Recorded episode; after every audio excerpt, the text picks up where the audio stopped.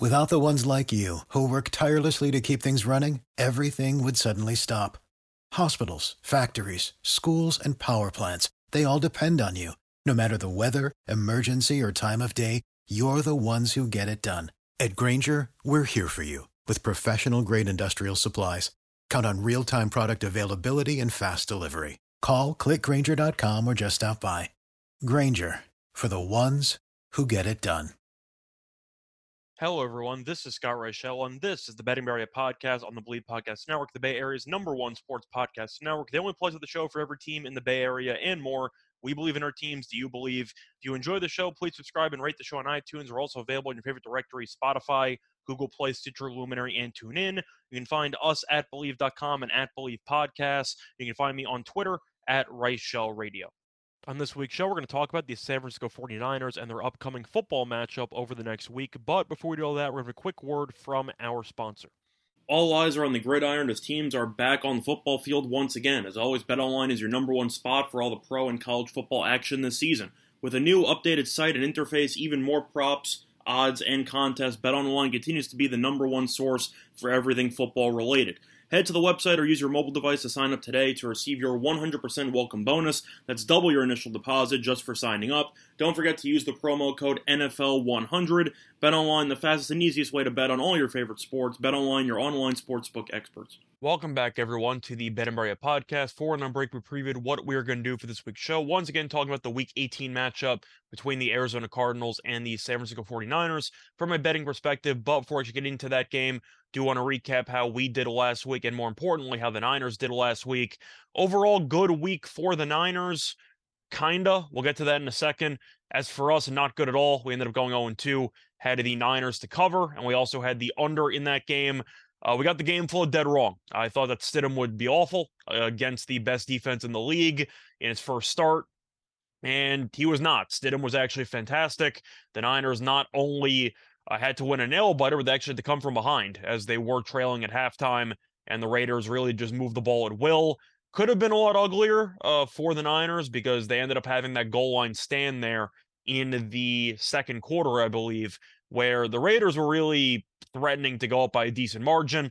But either way, they were winning, and uh, they blew another double digit lead under Josh McDaniels. What else is new as he continues to look like one of the worst coaches in all of football? And the Niners came back and won the game in overtime. So overall, nice win there. Still trailed by 10 in the third quarter, which isn't ideal when you're facing off against Jarrett Stidham. And the Niners did their job at the end and ended up winning the game. So can't complain too much. The Niners still keeping their number one overall seed hopes alive. Is it likely? Not at all. However, it is still technically possible if the Niners win in week 18 and Philly loses to the Giants. Uh, the reason why it's unlikely because Philly is favored by roughly 14 points. But assuming the Giants pull off a miracle and assuming the Niners win, the Niners will get a bye and will be the one seed in the NFC. So it is possible. As of right now, though, they do control their own destiny for the two seed. However, that no longer means a bye. It's not like the old format. The two seed plays in round one. So it changes the matchup, but not much else. But either way, Niners extend their winning streak as they ended up winning 37 to 34. Game was a lot of fun especially if you did not have money on it because it was very, very stressful. But the Niners ended up pulling it out. And just to look at uh, the actual recent results for the Niners, it's a lot of green because they've won nine straight. So it's been a great run once again since I called out the Niners to play better with an upcoming home trip. Uh, they have not lost. So nice job of the Niners to keep it going. I'm not going to give myself too much credit, but I guess I'll pat myself on the back for correctly predicting the Niners would go on a massive heater, uh, which they have. But to go through the actual game itself, uh, Stidham, I'll start with the Raiders and then I'll go to the uh, Niners. So Stidham had 365 passing yards, three touchdowns, did have two picks there. Uh, one of them in overtime, which was almost a pick six. Josh Jacobs had 17 carries for 69 yards and a touchdown. So the the uh, Raiders were okay on the ground. Stidham contributed, had seven carries for 34 yards. Uh, 4.2 yards per carry is actually decent against this Niners defense, but overall still pretty good. The shock, though, was Stidham.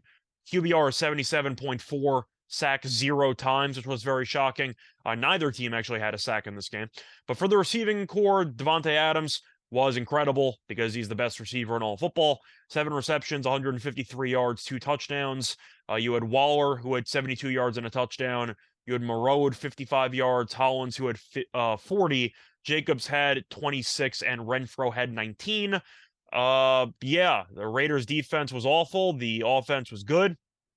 And uh, yeah, you had Robertson, who had an interception uh, on that very nice uh, play by him, where it looked like the Niners had a guy open on a potential trick play. I believe it was Kittle who was kind of streaking down the near sideline and or in that area. And then Robertson made a hell of a play, looked back towards the ball at the last minute and picked it. As for the Niners, you had Purdy, who, besides that bad throw to Kelsey uh, to Kittle, sorry, he was actually very good though. Had 284 passing yards, two touchdowns, one pick, QBR of 68.6. McCaffrey was the story though. Offensively, he was unbelievable. Had 19 carries for 121 yards, so 6.4 yards per carry and a touchdown. He also had 70 two receiving yards and six receptions.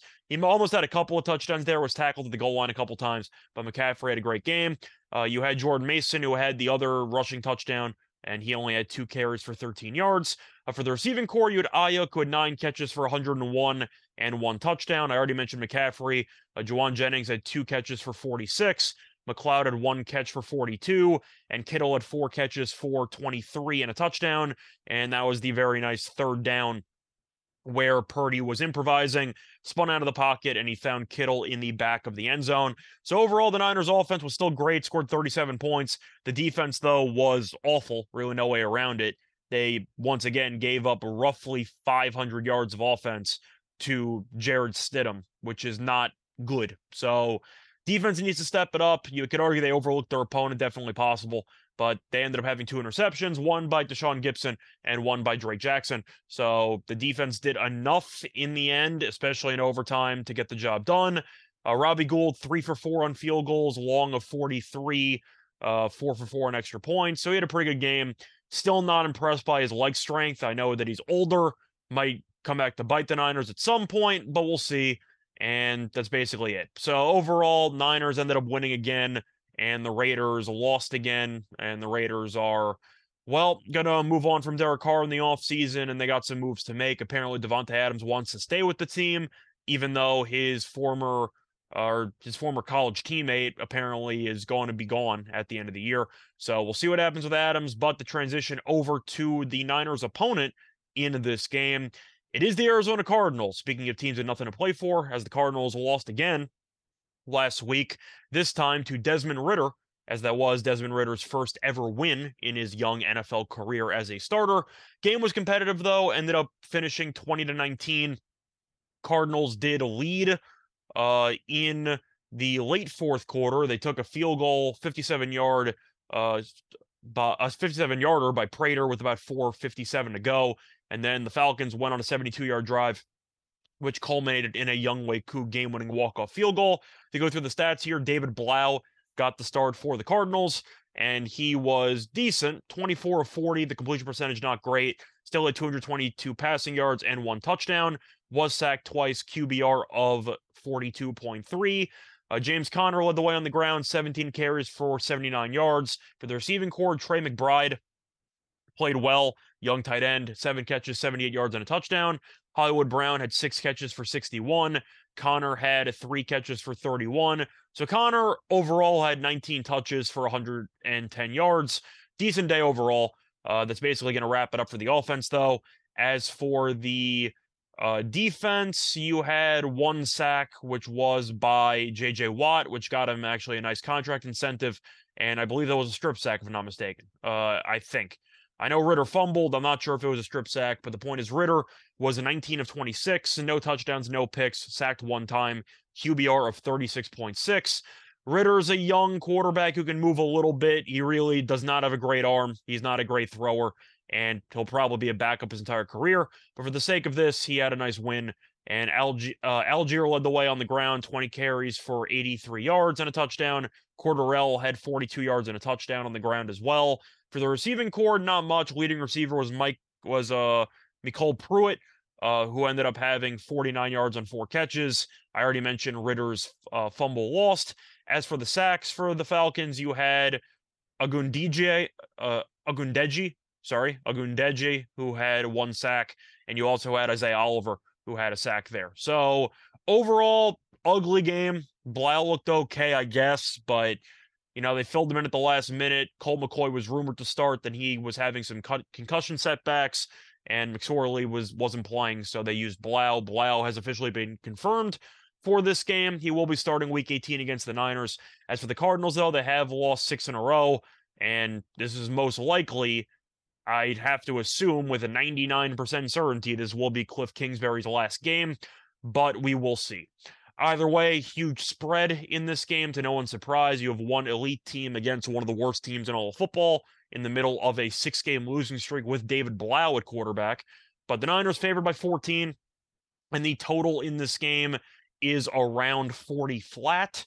For this game, of course, it does seem tempting to take roughly two touchdowns with a division underdog. However, I'm not going to do that. This is the final game for Kingsbury. I don't think the players like him, and I think that they will get absolutely smacked in this game.